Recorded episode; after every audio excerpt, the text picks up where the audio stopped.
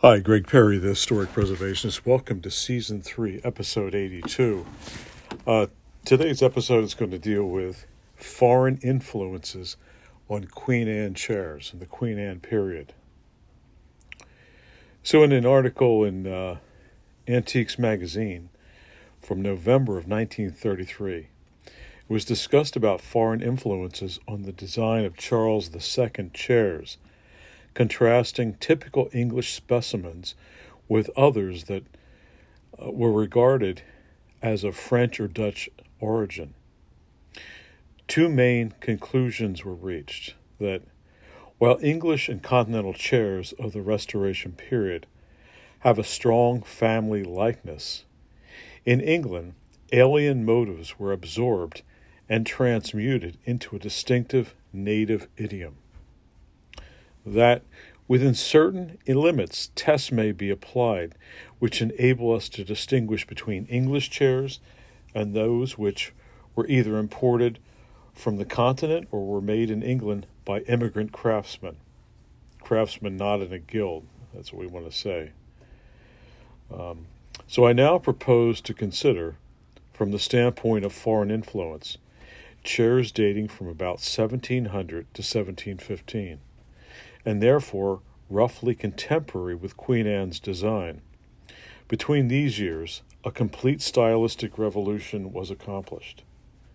With the last decade of the 17th century terminated a period of license in design and fashionable taste, sobered perhaps by the events of the revolution itself, veered from ostentation and lavish display to an appreciation of dignified simplicity. The tie with Holland was drawn much closer by the accession of William III and Dutch influence, far from declining, notably increased.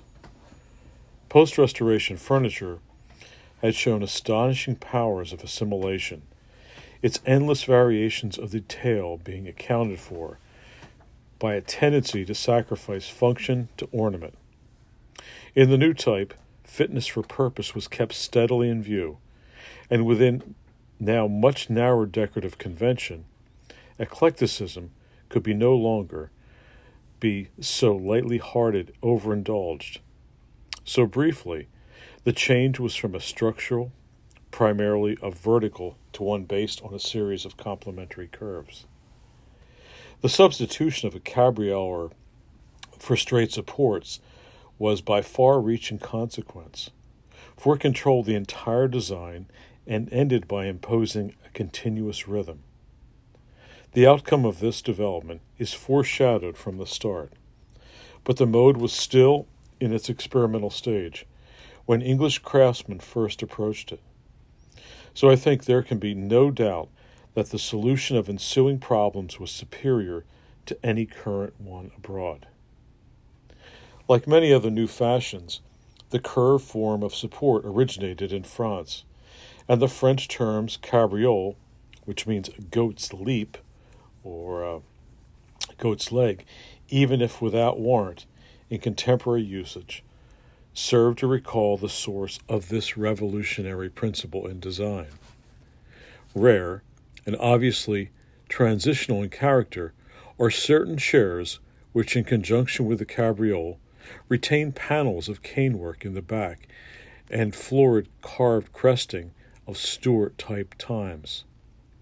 So in this cresting, it often appears a revealing French detail, a diaper type pattern, or a vase or fruit and flowers.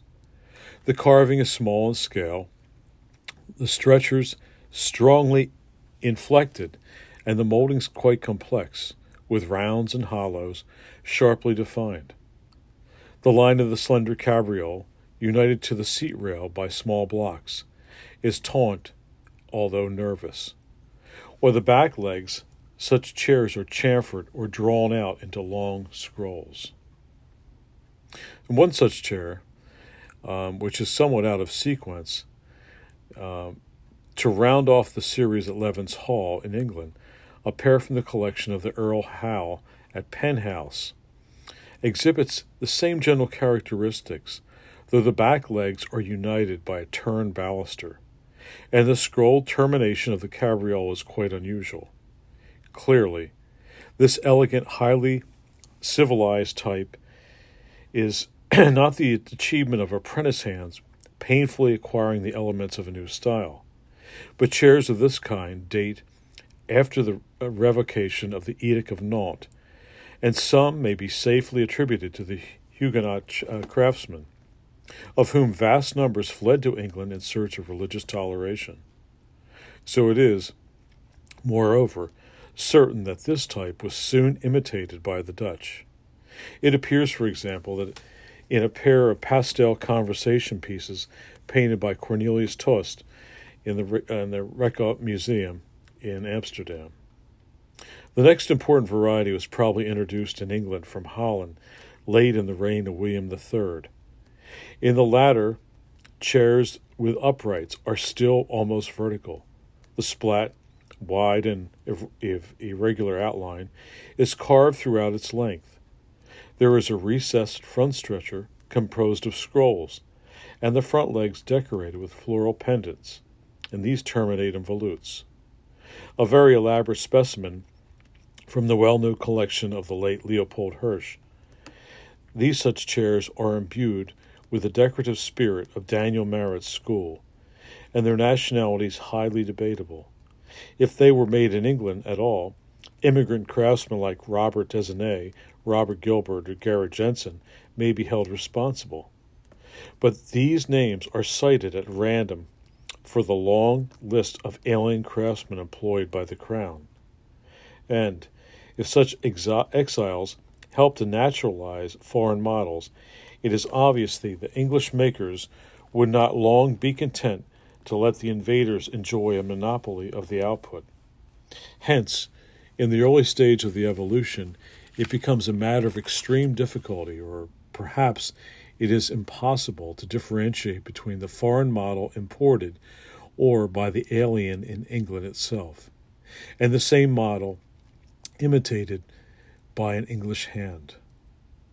The difficulty is increased where the very few specimens of a type survive for comparison, as in the case of the walnut chairs that represent the next stage of the development of the curvilinear design. These have high backs with uprights of convex sections incurved toward the base and enclosing splats. For the first time, a vase outline, pierced and carved with interlaced patterns. The legs, a slender cabriole form, are united by shaped lateral rails in a recessed frontal stretcher. They are narrow at the base, decorated with husks and lack the attached brackets that later became quite the usual. While they end in hoof shaped feet, the so called feet of the French. Some chairs of this kind, to be found in the Queen's Gallery at Hampton Court Palace, have been identified as the remnants of a large set supplied by Thomas Roberts for His Majesty's dining room in 1717, mainly on the ground of that term India backs was it termed in the bill, and may refer to the pseudo Oriental character of the Pierce type carving. So I feel unable to endorse this identification. The thickness of the uprights, the shoe raised above the seat rail, the attenuated cabriole, and the scrolled center stretcher all point to a very early stage of evolution. Such chairs would have been quite out of fashion under George I. The question as to their nationality must remain quite open at this point, though. They are still uh, Marotesque feeling, and they're the chairs of like pattern in the Rijksmuseum Museum in Amsterdam. Yet, in the case of the Hampton Court set, and of a similar example in South Kensington, an English maker may have given the benefit of the doubt. So after the ascension of Queen Anne, the compa- comparison is with Holland alone. There is no real French counterpart to the Queen Anne style. In general, foreign influence is much less apparent here, or perhaps it would be more accurate to say that the divergent development makes it much easier to distinguish between English and continental pieces. On the other hand, the grammar of style became diffused with some extent throughout Europe and spread to America. Likewise, in the Swedish National Museum at Stockholm may be seen early cabriole chairs that may pass for the work of an English country joiner, while some, some contemporary American examples of the type exhibit similar angular provincial characteristics. Instead of tracing the various stages in an evolution now grown familiar, it will now be more useful to note a few salient points of difference between the Dutch and the English styles. First, there is the matter of line and proportion. In many instances, a decisive test. In fine Queen Anne chairs, the feeling of proportion is strongly marked, and in later specimens, a continuous rhythm pervades the design. This innate sense of form seems to have been peculiar to England. Certainly it was denied by the Dutch. In low country chairs, we rarely or never perceive this flowing line, the all enfolding principle and spirit of the style. The curves are abrupt and broken, uncoordinated at best. They halt and start again. In characteristic examples of the common domestic type, the fussy scrolled outline of the uprights and splat would proclaim their origin, even if the cabriole did not give them away. Dutch craftsmen were apparently incapable of shaping this curve with real elegance, and for the most part failed significantly with the claw and ball foot, which, starting abruptly from the base of the leg, is pinched and lacking its nervous action. In the seat rail, they favored short repetitive curves with a central pediment, fret cut at the edges. The material on chairs may be regarded as a guide to nationality only in very limited degrees. R.W. Symonds research, researches has proven that from early in the 18th century, Virginia walnut was freely imported into Europe, but England had no monopoly on this wood. Owing to its lack of figure, such walnut was of little use to be for veneered furniture. Hence, it was mainly employed in the solid. Even the differences between European varieties of walnut do not afford a conclusive test. We know that besides the indigenous timber, often remarkable for its decorative figure, English craftsmen made considerable use of the black walnut from the neighborhood of Bourgogne. The wood called Grenoble, situated frequently in Stuart accounts, is thought by some authorities to be another variety of walnut. But distinction between the sundry kinds of the same wood is a matter for the timber expert alone, and of little principle to use as the, for just the collector. In comparing English and foreign chairs, design, construction, and ornament are all important factors.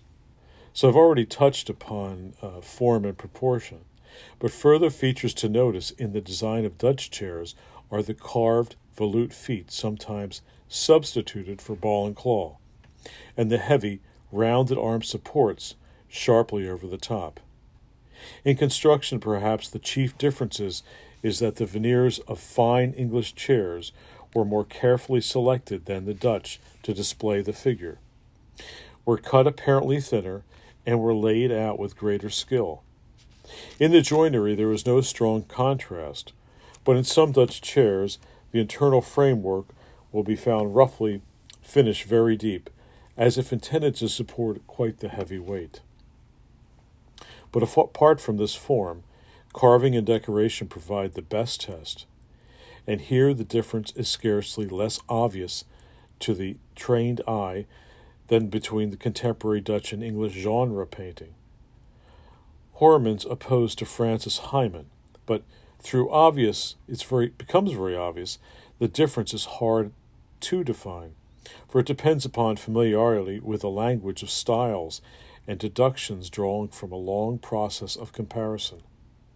In most, most Dutch examples, the carving is flat, lacking uh, vivaciousness and vital- uh, vitality, and relatively coarse.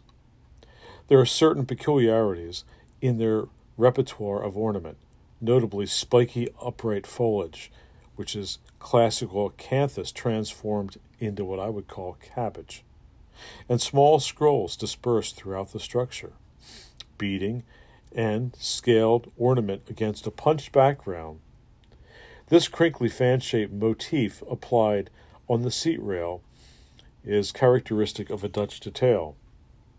So, in their bearing upon provenance, much might be said about the marquetry and lacquer decoration on early cabriole chairs, but not in the space at my disposal right now.